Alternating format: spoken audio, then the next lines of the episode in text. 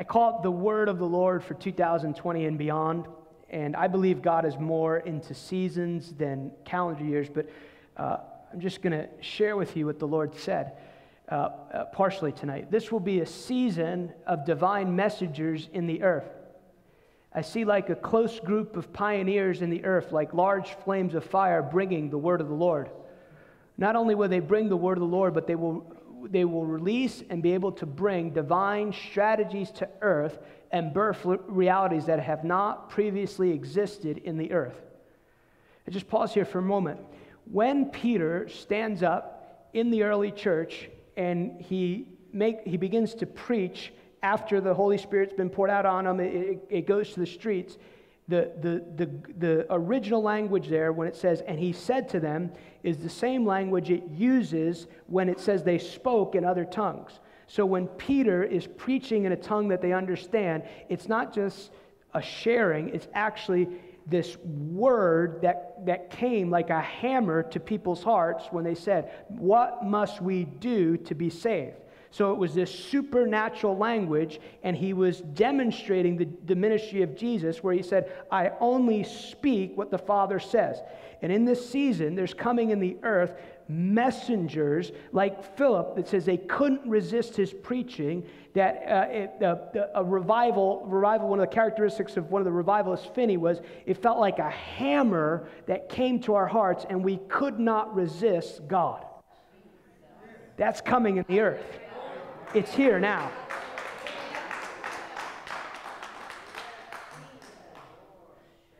When my dad got born again, he was in the back of the room, and that's a wonderful story. I know I can't, I'm not going to share the whole night, but he, he, you know, how many can identify with this one? He said, it was like the man was preaching my life.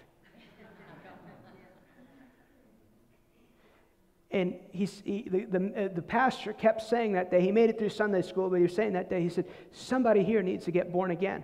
He says, if you want to get born again, lift up your hand. And my dad said in his mind, he said, do not lift up your hand. And the next thing he knew, his hand was going up. I'm believing God for environments like that in our church communities where people can't resist what God wants to do. We, we, the, the, the commandment from the Bible is to love all people. But also loving people is wanting them delivered of the world system. It's kind of interesting that we, we are in some segments now, we, we market the things of, you know, come be comfortable, get a relevant message. It's like, it's like now we're telling people, like, come and be comfortable in your demons. And Jesus cast demons out. It's a little different. This is a season in the earth in which I desire for the people of God to display that which has been never been displayed before in the earth, but is my divine will. I just want to say this, not because I need to say, but I believe it prophetically. This is the greatest time to be alive for the people of God. These are mess messengers who are tried and tested servants of the Lord, who value the presence of God and the face of God above all else. They will love the beauty of God and embrace the character of God in every area of their lives.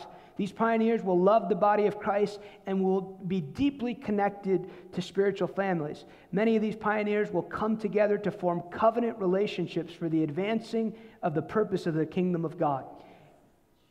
It's a season in which you will see the body of Christ come together as one family and be a loving expression that I've always desired.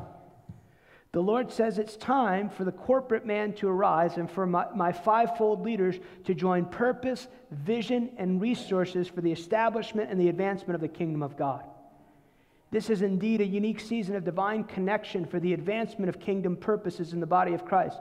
I'm going to connect people from totally different parts of the nation and even the world for relationships and divine alignments in the body of Christ, even as I called the disciples to walk closely with Jesus for the changing of the world. I'm aligning men and women and ministries to come together to shift the world for my Kairos purposes. Do you know the Bible says a wise man walks with wise men? The Lord says it's time to shift the world as one body. Even as the calendar year turns into two thousand twenty, begins a season in the earth in which I, call, I will cause my body to be brought in relationships and partnerships for the fulfillment of key aspects of their destiny. You know, one of the things I pray over my life, because I've learned this from the Lord, is, Lord, bring the right relationships into my life, because I've learned certain things are not going to happen unless I connect with the right people. And sometimes they're not even close relationships, they're just people. And the beautiful thing about this is some of the people I've admired from afar, I'm starting to get to know them. That's really cool. But you, you don't even have to know someone to be connected to. I'm not saying that you don't need those people. I'm just saying that you can connect with graces and anointings that you've never, as long as you honor it. Yeah, as the calendar year turns into two thousand twenty, begins a season in the earth in which I will cause the people in my body to be brought into relationships and partnerships for the fulfillment of key aspects of their, of my, of their destiny. For my people's destiny rests upon coming together of proper relationships. Even in this time that I'm releasing messengers into the earth, these messengers will be both young and old, different cultures and backgrounds and streams that will sound as one unique sound in the earth. There's an interesting thing, Acts one, it says they all came together and then there was a sound. Prophecy is not just words, but often it sounds. The words they release in the earth will carry weight and authority as no other generation. They will cause the sounds in the earth and unusual we- weather patterns as a sign that these words are truly from heaven. They will speak words from heaven, and they will cause the heavens to open and the earth and the ground to be shaped as God intends. Words from heaven will penetrate the sphere of government and cause my purposes to be birthed. Words from heaven will be released in cities that will cause my purposes to be established. What does the Bible teach us? First of all, give prayer for all those who are in authority. Whether you disagree with them, like them, first of all, pray that you would pray for all in authority. The first things in my prayer time. Did it for the previous president, did it for this one. Lord, thank you for President Trump. Thank you for Vice President Pence. Thank you for Speaker Pelosi. I pray for the governor of my state. Pray for my mayor, the, the town I live in. He commanded me to do that. I learned when you pray for people, you don't get so mad.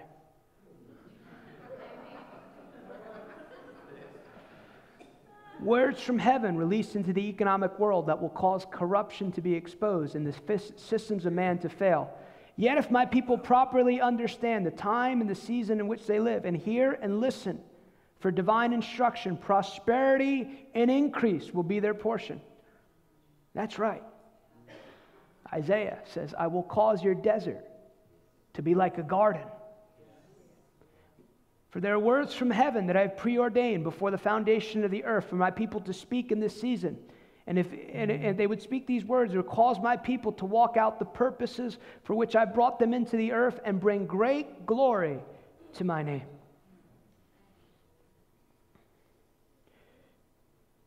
One of the one of the purposes of walking in the blessing of the Lord is so you can be a blessing. God is the greatest giver. One of the goals I've made many years ago is I didn't want to just wish I could do something. I actually wanted to do it. So I got these giving goals. I got these goals I haven't done. I want to pay somebody's house off. I want to pay a church off. I don't want to wish to do it. No, we wish we could do more. You should stop wishing. Come on.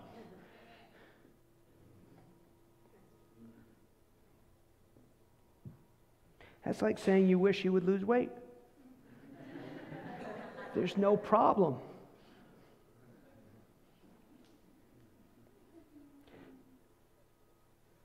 For I desire the fruit of my people's lives in the earth to bring great glory to my name and cause people to know the God who created heaven and earth and cause people to come to a place of decision in the purposes of God. For yes, even in this time in the earth, of, this time in the earth is a time of great decision. My people stand at a crossroads. Will they choose the very best, for me, uh, best that I have for them in this season, or will they choose to receive just enough?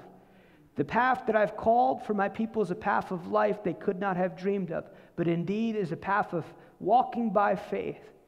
To live by faith is the great desire of my people. You know, in the book of Deuteronomy, God chronicles this. And one of the things he does is he he he teaches the people, and he, and he does it from two different mountains, and they all can see because they, they're looking over the land that he promised them. And one of the things he does is he lists the blessings and he lists the cursings because he wanted them to understand what was connected to the covenant. He wanted to make it really clear where life was hidden, and he wanted to make it really clear where destruction was hidden. That's why he tells Adam, you're going to die when you sin. Why? Because anything outside the covenant in the kingdom of God is death and destruction. It's not God who curses anyone.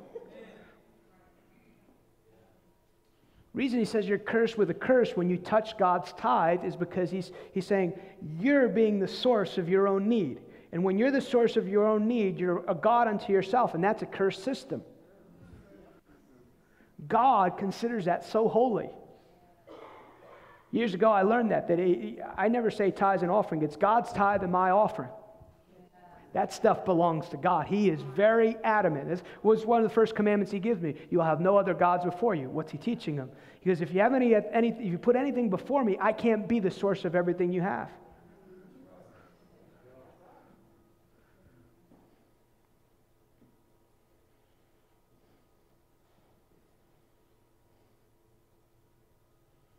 I just don't see how God could take me. That's your problem. You don't see. Heard that somewhere in the room. Messengers running together in this season is what I desire.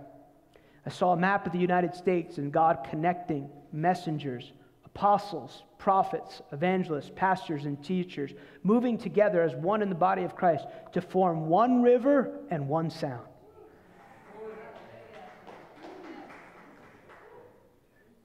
That's the part the Lord highlighted me for this region.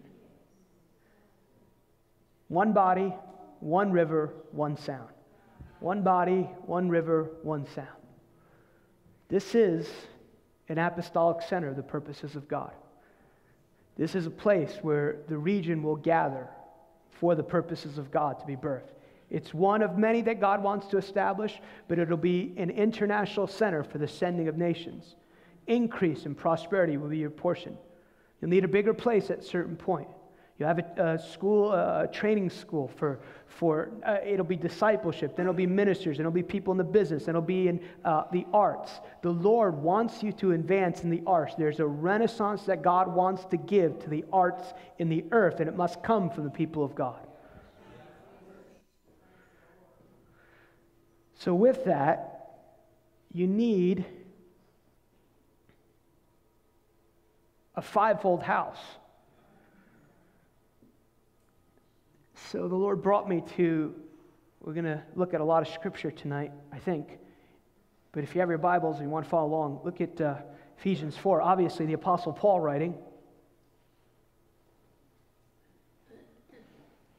Verse one, I therefore, the prisoner of the Lord, beseech you to walk worthy of the calling which you were called, with all lowliness and gentleness, with long-suffering, bearing with one another in love, endeavoring to keep the unity of spirit and the bond of peace. Notice he connects unity of spirit and the bond of peace. Notice he doesn't say, unity of spirit doesn't mean we all agree with each other on everything. It just means we, we, we love each other and we say, hey, that is your, we're, we're, I'm not talking about this sense of, you know, uh, whatever you think is right. There's certain, obviously, biblical standards that we hold to, but there also is freedom to disagree on different things.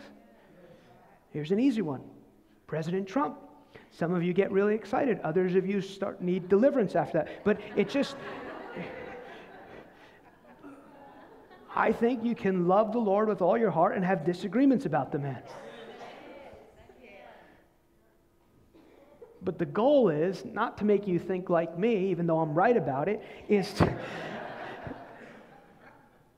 is that... we've come together as a body, and regardless of what you think about the, the man that's in the Oval Office, we have a greater purpose than what God is doing. So that's the unity of uh, the unity of uh, the Spirit and the bond of peace. There is one body and one Spirit, just as you were called in one hope of your calling.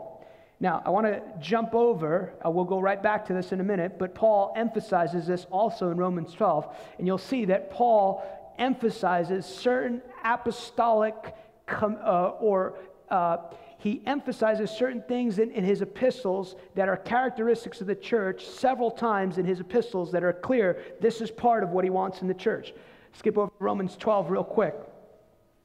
For I say, through the grace given to me, not to everyone who is among you. Obviously, this is, uh, you see that this is one of Paul's uh, uh, encouragements, is always live, live from this posture of humility. Do you know I've learned that will keep you in a posture of humility is constantly looking at the face of God, because you'll realize how big He is and how small you are and how much you're in need of Him. Not to think more highly than you ought, but to think soberly, as God has dealt to each one a measure of faith, as God has dealt to each one a measure of shape. For as we have many members in one body, many members, one body, many members, one body. I, I, I'm emphasizing that because you'll see that in the body there are individuals, but they make up something larger, and there is only one church that God is building, the universal church. There's not a Word of Faith church, there's not a Pentecostal church, there's not a Methodist church. Now, the other side of this, just because something has the name church in front of it, doesn't mean it's God-birthed. You can put whatever you want in front of that sign, but if you are not executing, or, or God never called it to start,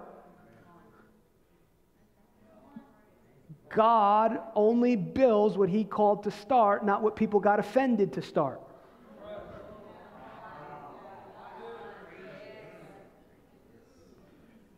We, are, we have many members in one body, but all members do not have the same function. And then he emphasizes. So you see, he emphasizes in Romans. He also emphasizes in Ephesians. So we being many are one body, individual members of one another. So what's he saying? He's saying, your purpose is connected to my purpose. Together, we're supposed to change the world, not alone.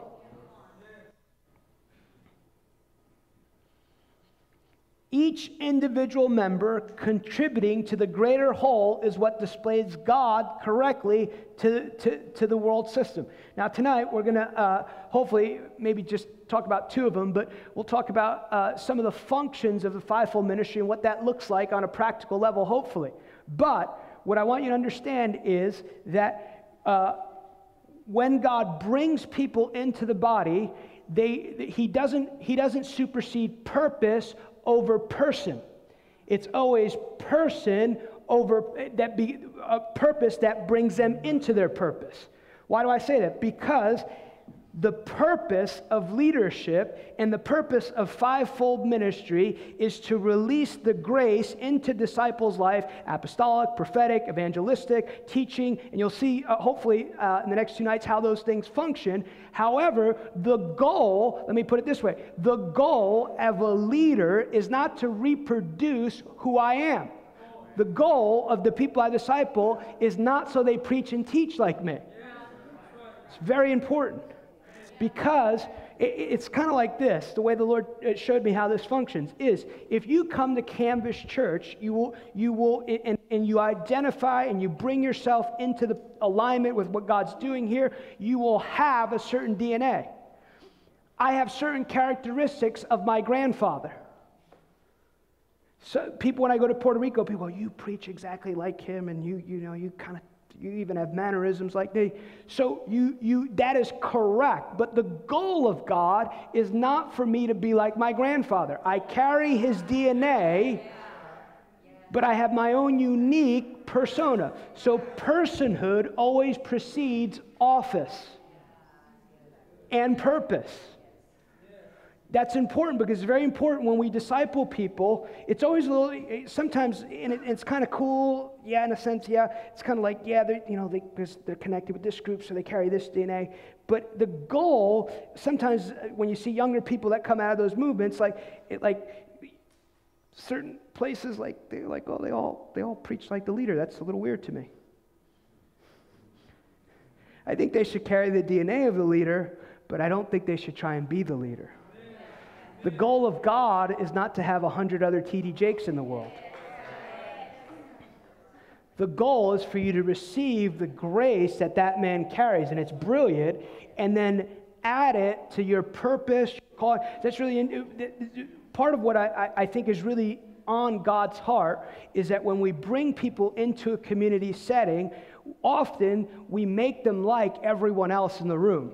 When there's a reason that their personhood came, and yes, we want to put a D N A in them, yes, we want to disciple them, but we don't want to make them exactly like us. That's called religious. You'll notice that it was always Paul, First Corinthians one, called to be an apostle. So his personhood came before his office.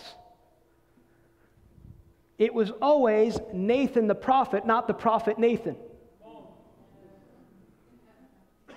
So our personhood never precedes our purpose.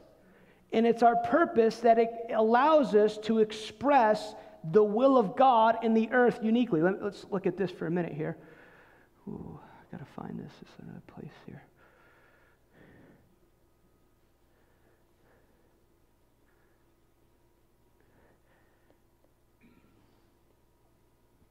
Ephesians three, because this is the goal of God. We're kind of going a little beyond, but then we'll go back here. Ephesians three, verse ten. To the intent that now that the manifold wisdom of God might be known. Manifold is this picture of beautiful different colors, beautiful different expressions. So he's saying the purpose of the church is to make known the manifold wisdom of God, that it be made known, that it be made known by the church to the principalities, uh, powers in heavenly places. What's he saying?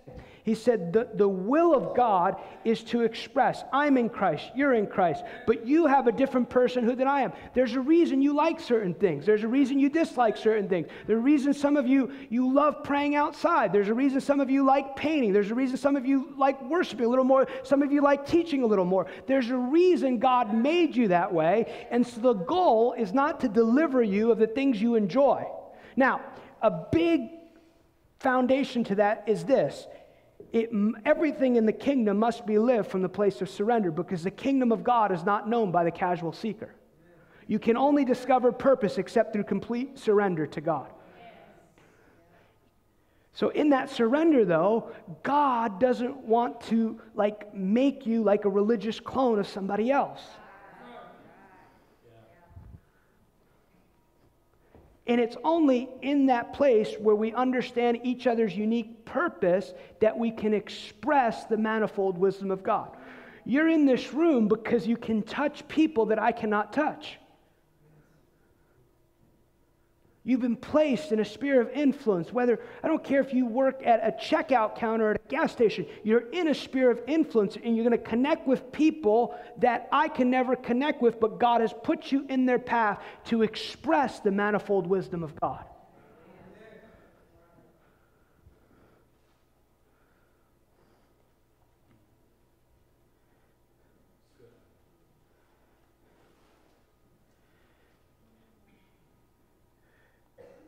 So I say that because now we'll talk about how the fivefold functions, hopefully, because Paul continues. Look at, let's go back to Ephesians four. Forgive me, I know uh, we're skipping around a lot, but just emphasizing some different things here. But to each one of us, grace was given according to the measure of Christ's gifts.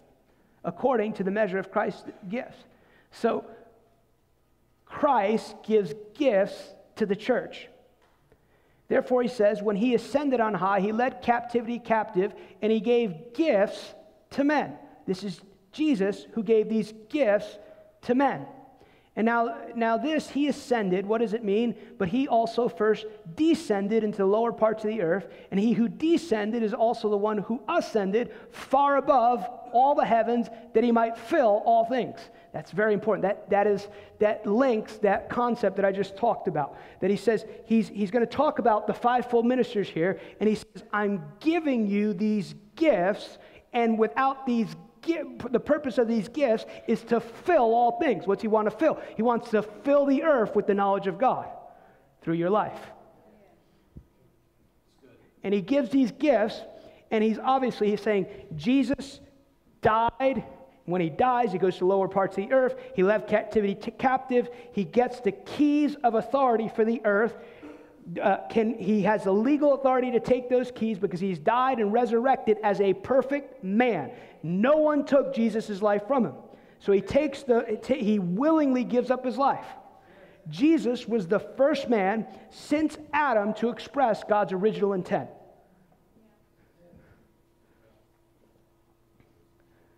And Paul, he sees, he, he's actually, he actually sees a, he, he's using um, Psalm, let me look at it correctly, I want to make sure.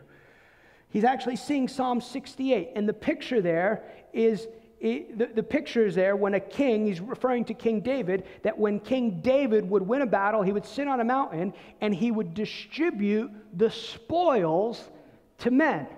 So he say, he's saying, Jesus has gone to death, hell, and then he resurrected, and now he's distributing these gifts unto men.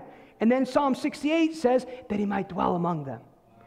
So he says, I'm giving you these gifts so that I would dwell among you. Part of him dying, going to hell, resurrecting, getting the keys of authority, that's why he can say, all authority has been given to me. And he, he, part of him doing that, he goes, these are my gifts to men that I might fill all things. Now,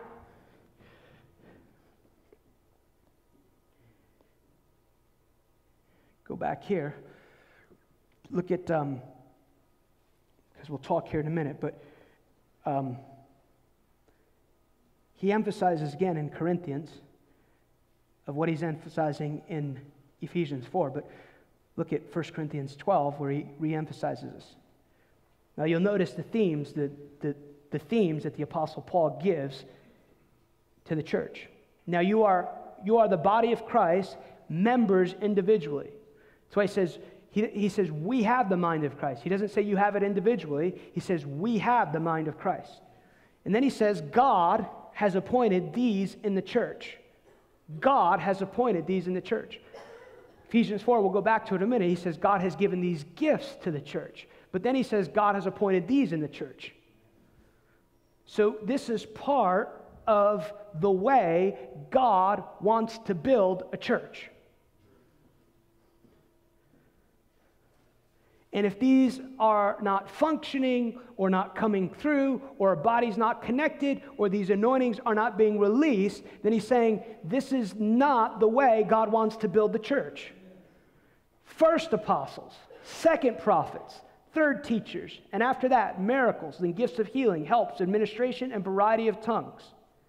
Notice he says he gives these office gifts, and he and then after teachers, he put, and after that, miracles. He says God appoints these, and then he says within these contexts, this is when you'll see the miraculous power flow. And, and then he, he, he comes back to it in Ephesians four, and the reason I say that is because one of my dialogues with the Lord has been, for many years, is I was touched, uh, I don't know, nineteen, twenty years ago, in a move of God, and I made a choice. I didn't, I didn't really know what was happening, but I know whatever this is, I remember at eighteen, nineteen years old, I said, whatever this is, I will choose to live the rest of my life for this, and I will not go back. And then I began asking the Lord, because I saw people who got so mightily touched, and I never wanted to go back. I said, what? I began to have this ongoing dialogue with the Lord. Your questions to God are usually invitations to what is part of your destiny. And I've been in this constant dialogue, and one of the things that the Lord identified to me is the, the gifts he's given to the church are meant to sustain abiding moves of God. And so without the church being built in the manner that God intended, you cannot sustain the wineskin that God wants to build in the church. So these are gifts that God gives the church. Back to Ephesians four. And he himself, who gave him? Jesus himself. Like, I don't know why people fight the gifts that Jesus gives. It's really amazing, you know? Why would you not want a gift that Jesus gives? And he himself gave some apostles. Notice, it's he himself who gave. I believe that as God calls men or women, we believe as God calls them. It's only God who calls. It's very important. You don't want to be something that God didn't call you to be. I don't know why. Like, you can get a certificate. They can put oil on you, blow a shofar. If God didn't call you, it means nothing. What qualifies me to stand before here today? God has called me. Man can only confirm what God has already called. And that's an important part of it. But for all ends tomorrow, I know God called me. I know that I know, just like I know I'm a man, God has called me. But here's what I believe. Just like God calls fivefold ministers, He also calls everyone else to different purposes.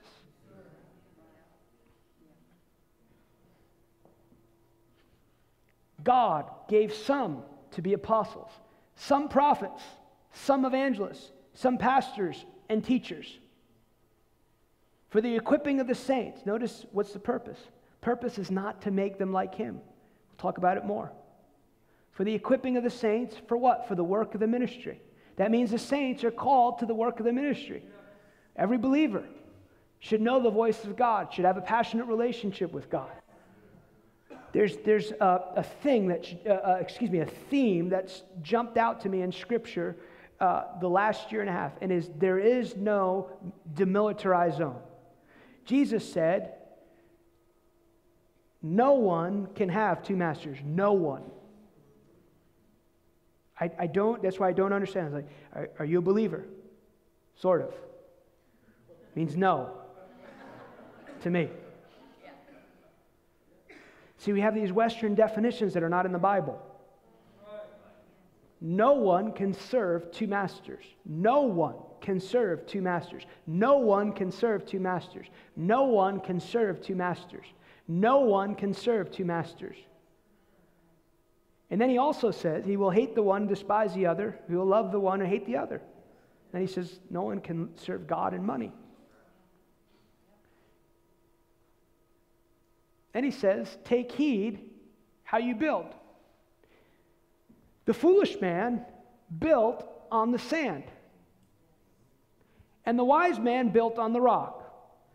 I find that those verses beyond fascinating, because you can't tell how either man is building until the storm comes. It appears on the outside both are built very well. He says, take heed how you build. And He also, again, he, he, he, he gives that different, he, he, he defines it. He doesn't say, well, well you know, this, one, this guy's like sort of building, you know, he sometimes comes to church and sometimes gets it right. Like, it's, it's either you're building wisely or you're building foolishly. And then I just kind of thought to myself, on the foolish man's side, until the storm came, everything appeared to be okay. And maybe he had the, the lingo right. Like, how are you doing? I'm blessed and highly favored. You know, I love the Lord with all my heart. Been on mission trips. But on the inside, your inside defines you. Remember years ago, the Lord told me, He said, He goes, you know, you can have lots of money in ministry, your books, everything, and all this stuff, and, and, and, and people can know your name, but only you and I will ever know if you're doing what I've asked you to do. It's what's on the inside that's defining you. Now, what's on the inside shows on the outside.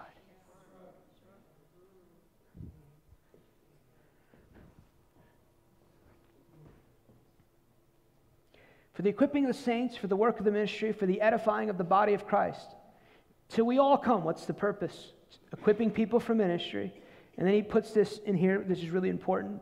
It's important just because there is a segment of the body of Christ that don't believe certain office gifts today, but here's how He qualifies it. Till we all come to the unity of faith and the knowledge of the Son of God, to a perfect man, to the measure of the stature of the fullness of Christ. So He gives these fivefold gifts to the church to lead the church, and he, they're called to lead the church, that as the apostle ministers inside of a local body, as a prophet ministers inside of a local body, as a teacher, pastor, as a minister, that everyone with their own unique personhood and their own unique purpose receives the grace that is upon their life to be everything that God called them to be. They can be mature in the things of God. So without these graces operating in the body of Christ, you will have immature believers who fail to know the knowledge of the Son of God and cannot be equipped for ministry.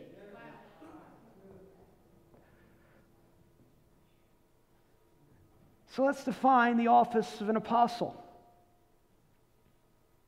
Now, we know it's God who calls these, but then I will list some different things of uh, characteristics of apostolic grace that should be in the life of every believer.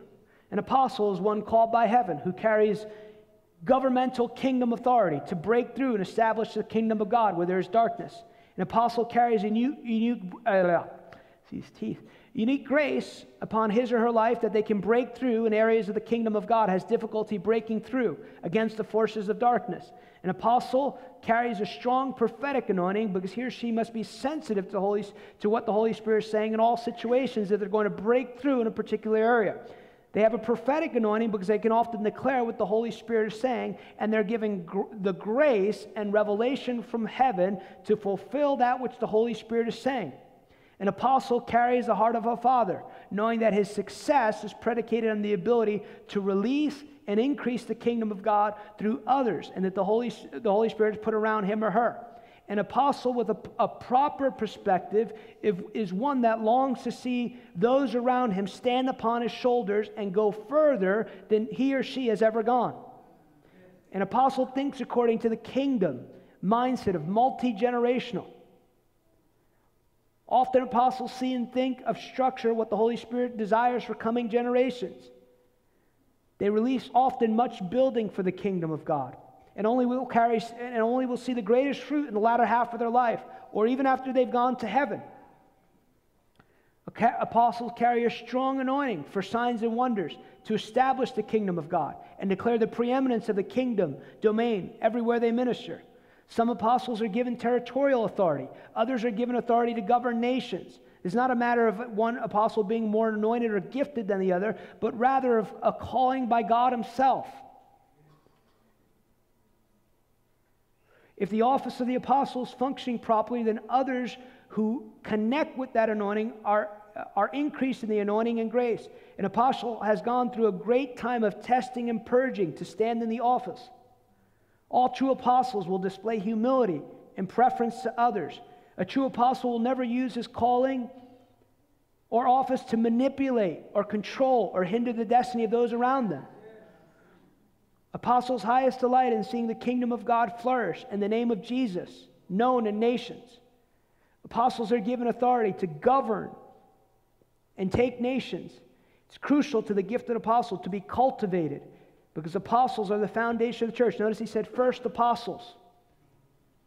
Apostles carry unique understanding of God's kingdom perspective as they walk in, in an office where one must be completely submitted to God's agendas. I'm reminded tonight, and I've rarely said this publicly, but I felt like the Lord asked me to just a moment ago. Uh, I think it was, I don't have it written down here, but I think it was eight or nine years ago, I had a very interesting experience. And in this experience, I was in the Spirit, and I had been asking the Lord, I think for the months leading up, I, Lord, give me understanding of what an apostle is, and this and that. And I went in the Spirit, and uh, I didn't ask for this, uh, but I do think that as part of our experience on earth, if God initiates, these things can happen. That's why there's a great cloud of witnesses, and that's why the great cloud of witnesses is not dead. If you're in Christ, you're not dead. I call it transitioning. If you're in Christ, you're never going to die. Now keep also in this mind, this is the shortest part of your existence.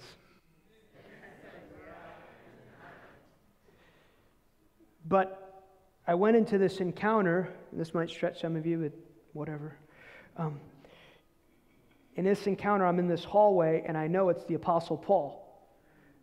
And Paul looks at me and, and says to me, he says, apostles are not like what you see today, but I'm going to release apostles in the earth like the world has never seen.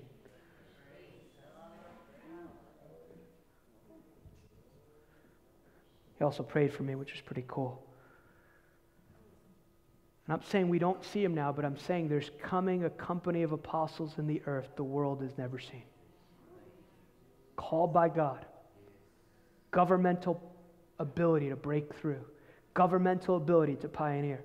Governmental ability to lay hands on the saints and release them into power ministries.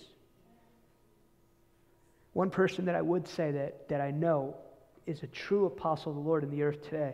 And I think there are several men, I'll just mention him, but just because of the grace he carries on in his life, I know it's Randy Clark is one of those men. I I probably have never read about, I'm not an expert in church history, a man who has laid hands on so many leaders, and and from that moment after Randy prayed for him, their, their ministry of signs and wonders exploded, including my own life, as never before.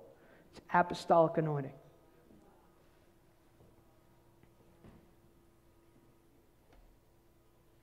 So what, what's one of the characteristics of apostles? So we, we see what the function of the apostle is. Now we want to look at how this looks like in the life of a disciple, because disciples are supposed to receive from apostolic grace and have that grace applied to their life as disciples. And we said we began first by saying we're first disciples before we are anything else, disciples and sons of God.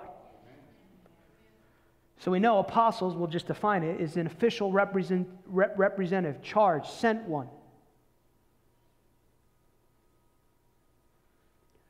One of the first characteristics of an apostle is this, a profound sense of calling and purpose. The beautiful thing is the wor- before the world began, God knew you and he chose you for something. And he knew what he signed up for when he got you. That's one of the beauties about faith is he says he's the author and the finisher of your faith. And then Jesus teaches us to have the God kind of faith. So one of the reasons faith is so important is you're actually leaning into the power of God himself when you trust God and you're pulling on all those resources he already had before you for the foundation of the earth, and you're pulling them in the earth into every area of life that you'll need them from. That's why, that's why the enemy tries to get people not to trust. Now, interchangeable with faith, I don't know why I'm saying this, but interchangeable with the word faith in Scripture is the word believe. And Jesus focused a lot on belief.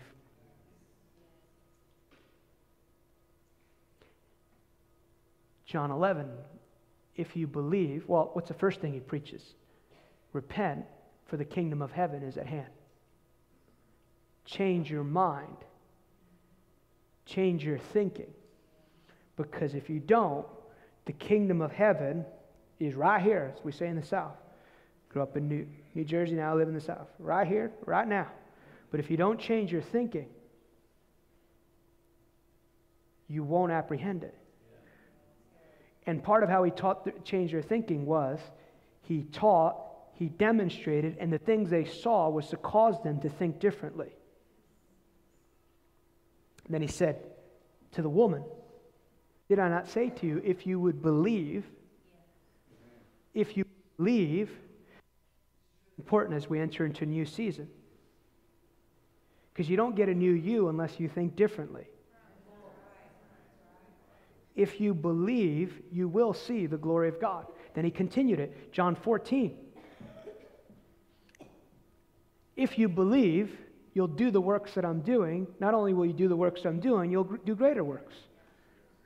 Notice he doesn't, he's not focusing on, on, on, on what it looks like practically. He's focusing on your heart. He says, if I get your heart right, I'll get your, your behavior right.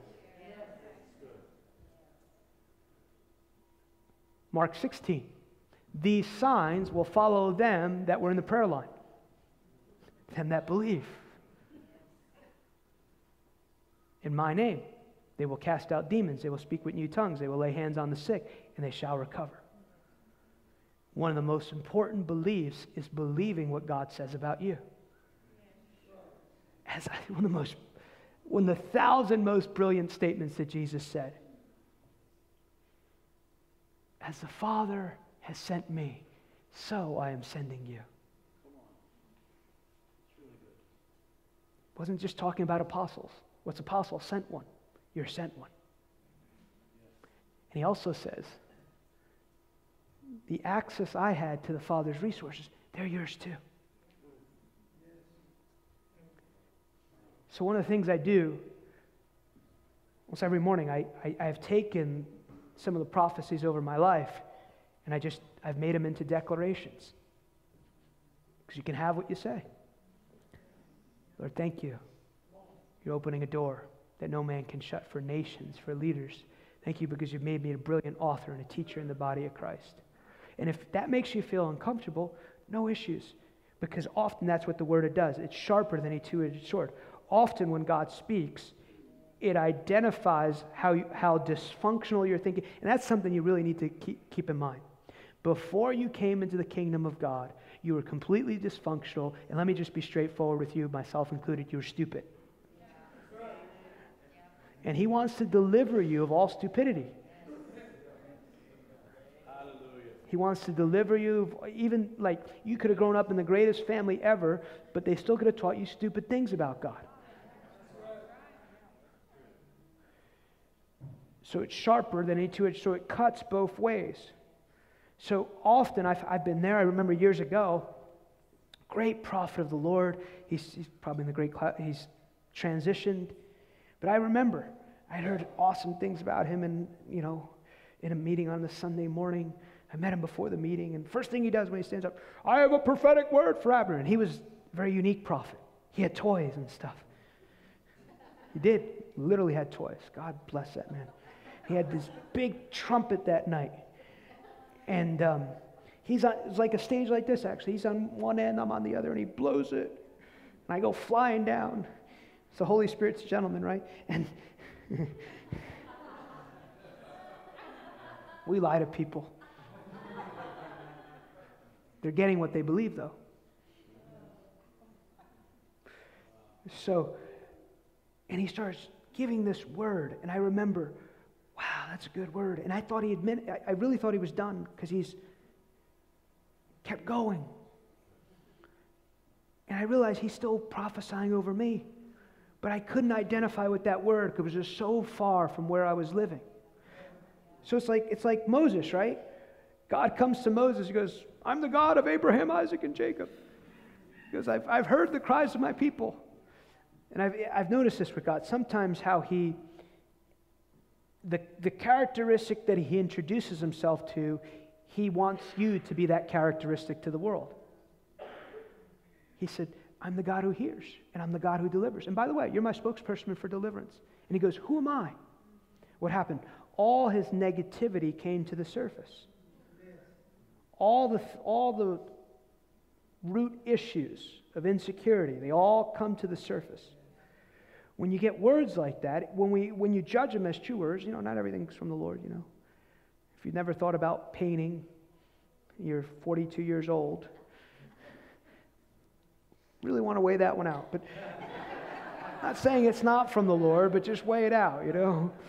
Or you're sixty-two, you know, you're like, you're going to have three children. Better know that's from the Lord, you know, just saying. I'm not saying it couldn't happen, you just better know it's from the Lord. So when you judge it's from the Lord, and you're, oh, I just have trouble, something makes me uncomfortable, you know. It's because he wants to deliver you of the areas in your heart that can, the inability to receive what God's called you to be is one of the biggest sins in the body of Christ. The Lord told me several years ago, he said, most people can't receive the amount of money I really want to give them.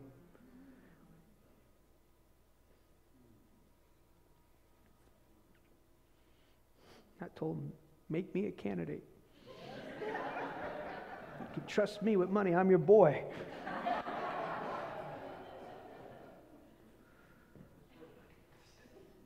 So prophecies, or the things that God has called you to, that you know that you know that he's called you to, become dialogues to deal with deep character flaws and get delivered of trauma and different things.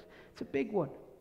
You can get the greatest prophecies in life, but you don't deal with the root foundational stuff in your life. You can start walking in Him, but it could be really dangerous to people around you.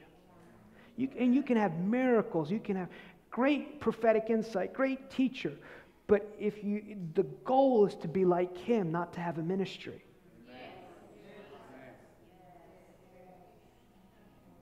So you're sent one. You're sent one. You're sent by God to dream in the earth. This is for some of you tonight. Your dream has not expired.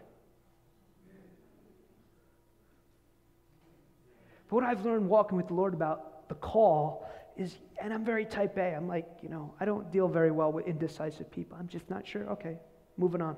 You know.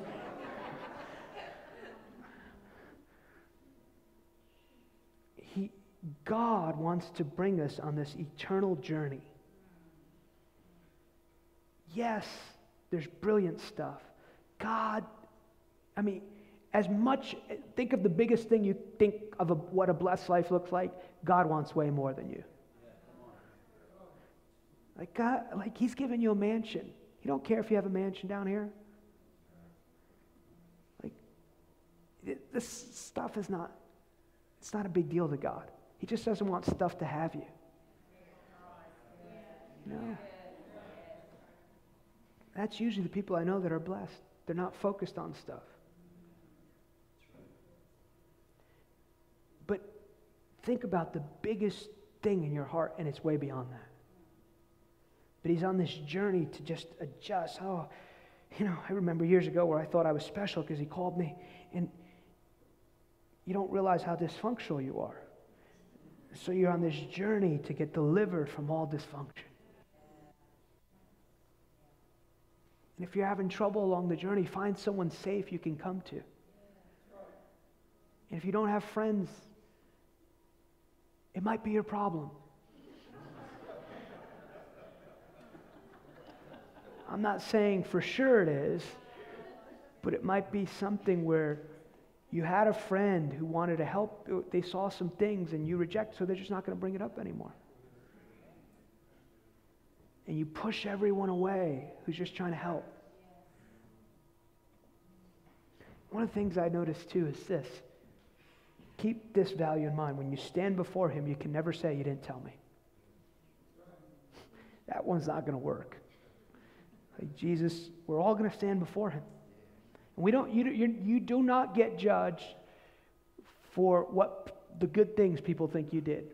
You could have been a tither, you know, help with the missions team, elder. So, so most of that stuff does not register in heaven, I'm telling you. God is not, like, the Trinity is not interested in that stuff. I, I'm convinced of that. But when you, when you stand before Him, you get judged not for what you did, but for what He called you to do. And the beautiful thing is, the Father, the Son, they're one hundred percent committed to the purposes of God being established in your life. You're like, well, I just, you know, I've been through a rough season. I'm here to help. You're like, I married that dodo. I know I shouldn't have. The pastor told me to. God can help you. Because when you're in the kingdom, He takes one hundred percent responsibility for you. You have to be willing to want His help. You have to be willing to adjust certain things. They're here to help. You're like, I've been depressed for like eight years. I'm here to help. I'm broke. Keep getting kicked out of the place I live. I'm here to help. Man, I just have this issue in my body. I'm here to help. Pretty much you realize He wants to help you with everything. Man, my kids, they just, they just not serving the Lord. And you know what I notice? In a lot of the issues or external things that deal with other people and our relationship with other people, the first thing He'll work on is you. Do you know one of the number one things in, um, I, I've seen it in my own family, I can't say too much, but often when kids are away from the Lord, one of the first insights I get is it's because the mom and dad are not in agreement. And it's allowing a door of witchcraft to come into their kid's life. Now, that kid still has a responsibility of whether he's going to serve the Lord. But that open door of chaos in that home is allowing a demonic influence to touch that child. And the mom's going, we should do this. And the husband's like, nah, I ain't doing that. And it's chaos. So you don't get judged for what you think you're doing is right. How do you find out God's? It's really simple. Submit to God, submit to a body, love God with all your heart. I've never met anyone who does those things, seeking a powerful life, who's wor- wondering what to do with their life. You don't, you might not have it all figured out, but you, you'll have some insight. Like, I hate my job. Well, he's working on that too. He has you there because you prayed that prayer three weeks ago at the altar that said you wanted to love everyone like him. And you thought it meant going to Africa full time, and he's trying to help you right there. And, and for some, part of the discipleship process might be actually just as simple as waking up before eight a.m. It's incredibly practical. He's like, you have no self-discipline. I need to help you. And this is a big one working with people that I always hear. This is just the way I am. Change. Please change. Not in your own strength, but, well, you know, he just always grew up this way. It's all the time. Why are you always late? Well, you know, that's just the way we are in our family.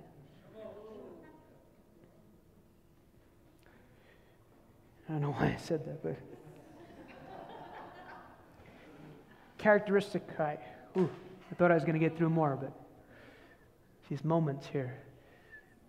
Second characteristic of apostolic grace is wisdom to operate in the timing and the seasons of God. So one of the things apostles, and we might look at it more tomorrow night, apostles have the ability, uh, prophets here, and then apostles are often able to put into alignment what God is saying in the right season. One of my my lead intercessors, extremely prophetic, like, and she's seeing like eight years down the line, and I'm dealing with stuff in today, and she's going, oh, this, this, this, this. I go, I received that. I think that's from the Lord, but it has nothing to do with what we're doing right now. So let's write this one down. I don't ever dismiss the word of the Lord. When I know it's hers, I trust her. Trust she hears from the Lord. But she's, the thing, some of the things, beautiful things, some of the things we're walking in now, she saw eight years ago in intercession, ten years ago. But part of the ability to be a disciple is to discern timing and seasons. But here, here's a good one. We were just talking about it. It's very practical. Holy Spirit is incredibly practical. James one, if anyone lacks wisdom, how many need some wisdom? One of the things I'm going to, I've, the Lord's told me I didn't share it tonight, this is a season of divine strategies. No one has to live ignorantly. Let him ask of God that giveth to all men liberally. What did Jesus teach? Ask and keep on asking. Third one, apostolic grace is not passive, but aggressive, assertive. Apostolic grace has a certain worldview in which demands the will of God to be established. There should be something on the inside of you that goes, no, my kids are not going to serve the devil. I don't care how many mistakes I made.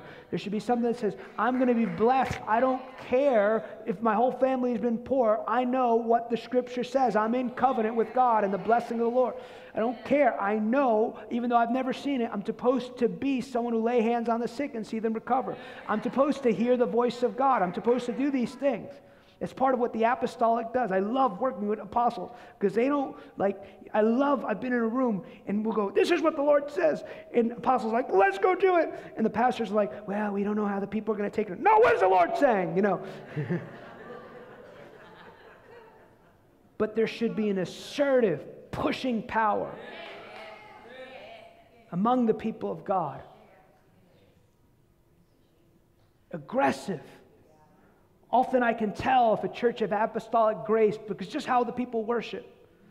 You know, it's... No, it's true. And there's moments where you do rest, but there's this assertive, we will, we are here to do the will of the Lord. We haven't seen it, but this is what God has said. It's part of the apostolic grace.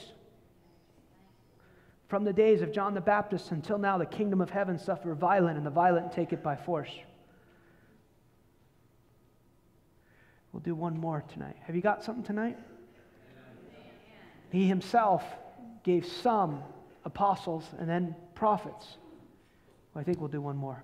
Prophets are called by birth, like Jeremiah, and they have a special place in the heart of God because they hear, see, and communicate the Father's intentions to an entire generation. Prophets have been called by the Holy Spirit to make intimacy with the Holy Spirit their highest obsession of their lives.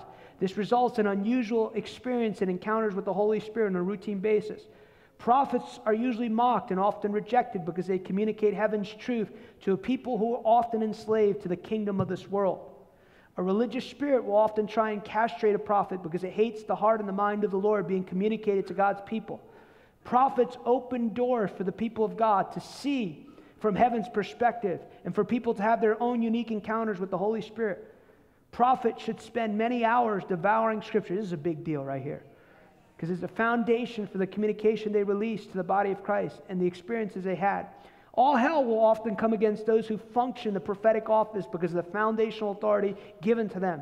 Prophets are also called to have foundational government authority to break through and establish the kingdom of God.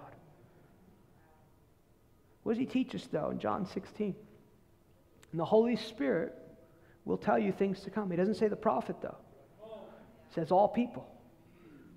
And he tells us in Proverbs twenty-nine eighteen, without prophetic vision, which also goes without prophetic revelation, without revelation, the people of God perish.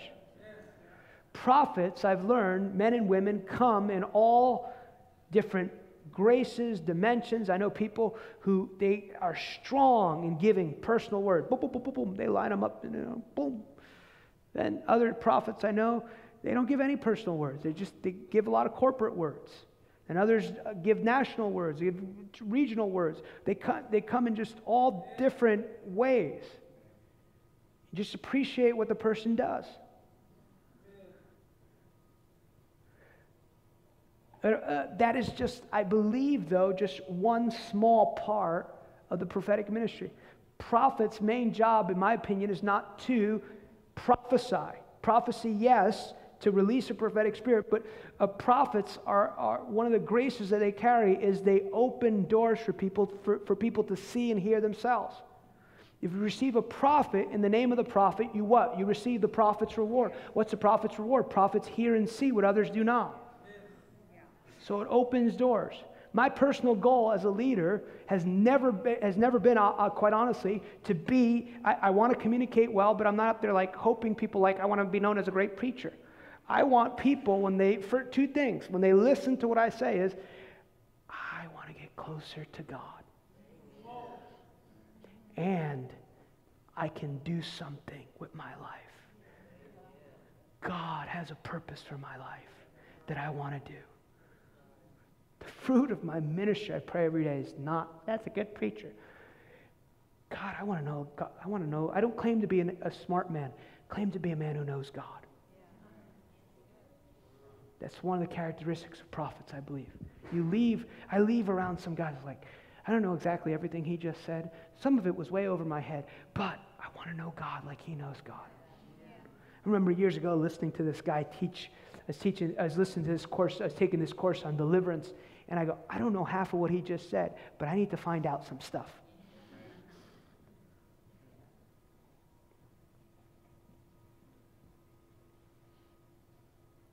So what does a prophetic look like? Number one, they make a quality decision to be a friend of God. All disciples should be friends of God. People are like, I want to know the voice of God. Talk to God. Talk to the God who wrote the book. I believe in meditating and devouring Scripture, but I want to know more than that, the God who wrote the Scripture. Second thing is, hears, knows, obeys, and honors the voice of God.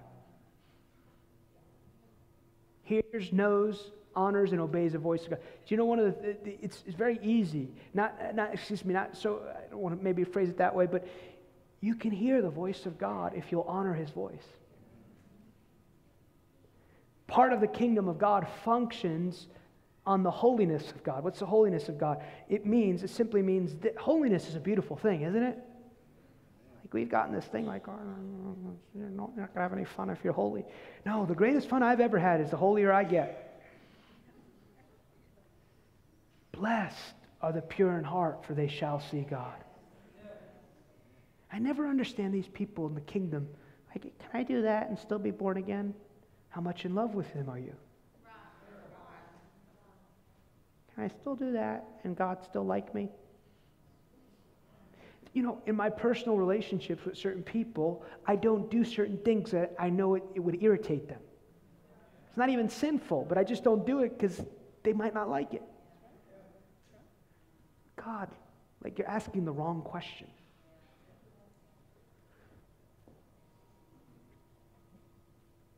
Honor the voice of God. Not just to in your time of fellowship with God. Obviously, take intentional time. God, one of the things I always say is, God, speak, for your servant hears and is listening. And this is this is a fun one, but I, I started many years ago. Is there something I'm doing that I'm not that you'd like me to do right now that I'm not doing? Oh Lord Jesus, he's used to not like it. Now it's great because he'll tell you. Oh, he'll tell you if you want to hear it. Very practical things, too. Remember, I asked the Lord one time that day, uh, one day, and he said, yeah, remember this guy you used to live with in graduate school? I want you to call him because you weren't a very good representation of me to him. And apologize. No, I was a good roommate. And being the obedient servant of the Lord, I waited a week. Do you know, though, when... The, I don't know if you're like me, when you walk, when you know, when you know, you know, you don't need eight confirmations after a while, you know.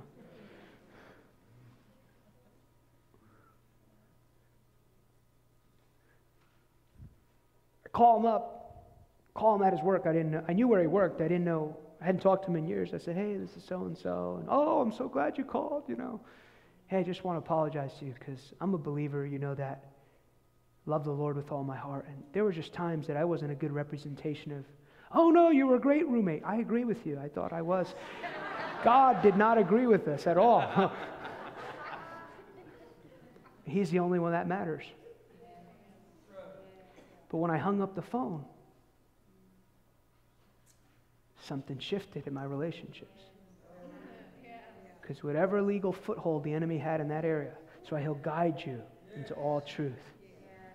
He severs you from those agreements you've opened up. Back to the integrity of God. God, because he's, what was his holy? He, holy means he's integrous and he's just. That means he doesn't give things to people they will either misuse or are not interested in.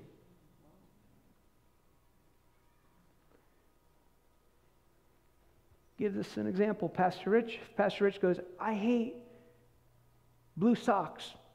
Apparently he doesn't wear socks very often, but that's a different story that we're working on him for. But if he makes it well known that he hates blue socks, I hate blue socks. Or what I hear a lot of, you know, I just don't go on mission trips. I don't travel well. Okay. That's in the Bible. You have to get your language right with Scripture. My sheep hear my voice. Well, you just, I don't have a passport. I send people. That's in Scripture too. All that stuff doesn't register in heaven. And you say it long enough, you're going to have what you say. And he goes, well, I wanted you to go to Brazil for a week to have your life changed. But you're going to miss that part of the journey I had for you on the earth. He keeps saying he doesn't want blue socks or doesn't like blue socks. And on his birthday, I give him blue socks. That wouldn't be right. So part of how, because he taught us, what did he teach us? The kingdom of heaven is like a man found a merchant or a pearl and sold all that he had. And some people get mad if God asks them to give five hundred dollars. That's what he said the kingdom of heaven is like. He found the precious jewel and sold all that he had to get that jewel. He said that's what the kingdom's like. Those who receive the kingdom give all that they have. And then the voice of God, it's really not that difficult. Jesus taught us in John the seventh chapter. Those who seek to do my will will know that my doctrine is from God. What's he saying? He said, if you're willing to hear, or if you have a sincere heart to hear what I have to say, you'll know what I'm saying is from heaven. It's a positioning of the heart. It's God. God, I want to know what you have to say.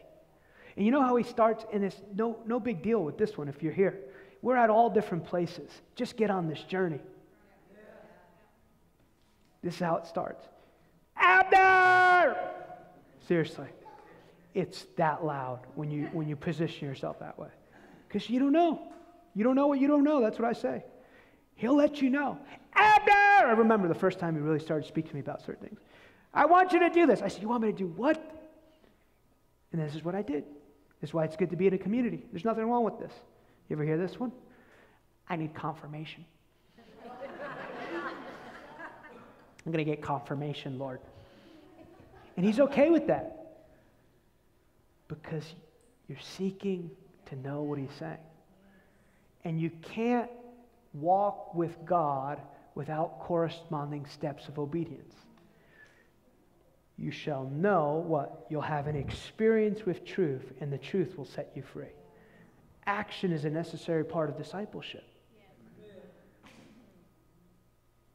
You can't walk it out unless you do stuff. Now, when he talks to me, please do this for me. I'd like you to do this for me. Please do this. Why? Because I know. He's holding me responsible for what I've come to know. It's like, you know, learning the voice of God is like this. The Lord showed me this, and I'll, I'll land here in a minute. Um, I've learned hearing the voice of God is really simple.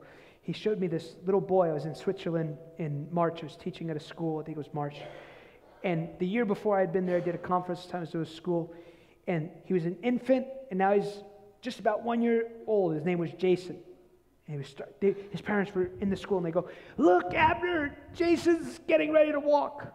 So I'd watch him between breaks. He wasn't quite walking on his own, but he was. And they were holding him. They were going, amazing, Jason's walking. They didn't slap him because he wasn't running ten feet. Or you missed it. They were just happy he was on that journey. To starting to walk. The voice of God. Man shall not live by bread. Jesus likens the voice of God to eating food on the earth.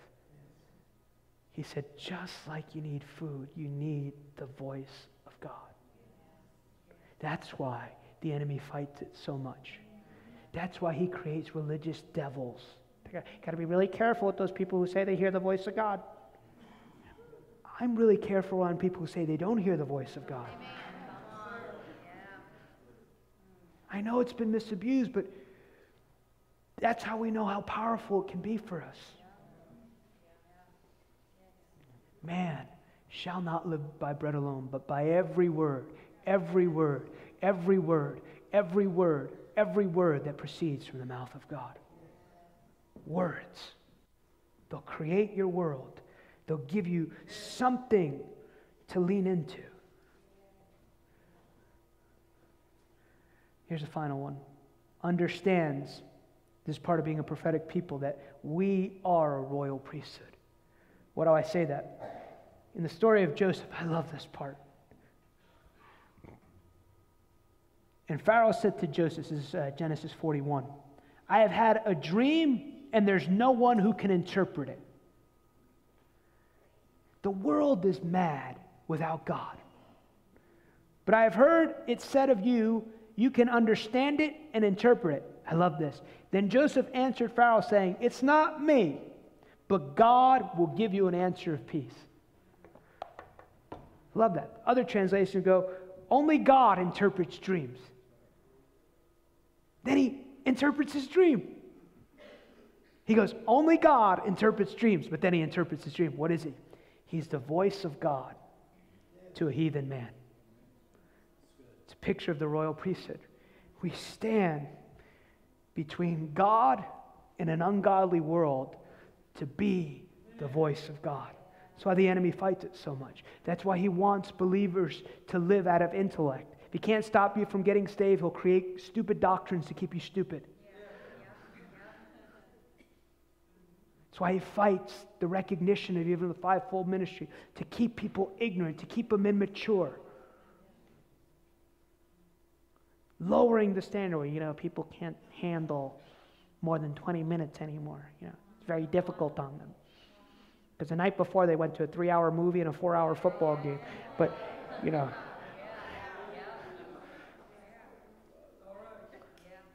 And I'm not, I'm not, I don't, I'm not one who believes you should have people in church every day, or you should, or, or it has to be long to be God. That's even weirder, you know? I've been in those. That'll wear you out. Yeah. Lord, Jesus, I remember leaving a meeting and go, I've been in some long meetings. He goes, religion will wear you out. Yeah. But if God is doing something, he can, like, people, like, I've been in meeting, I remember being in, literally, I'm not even exaggerating, eleven-hour meeting in Mexico City, and it just felt like minutes because there was such a glory in there. Prayed for people, I think, for five hours, bodies flying everywhere, you know. You just walk to a certain section, they go, oh, boom, they're all, and nobody's looking at the clock.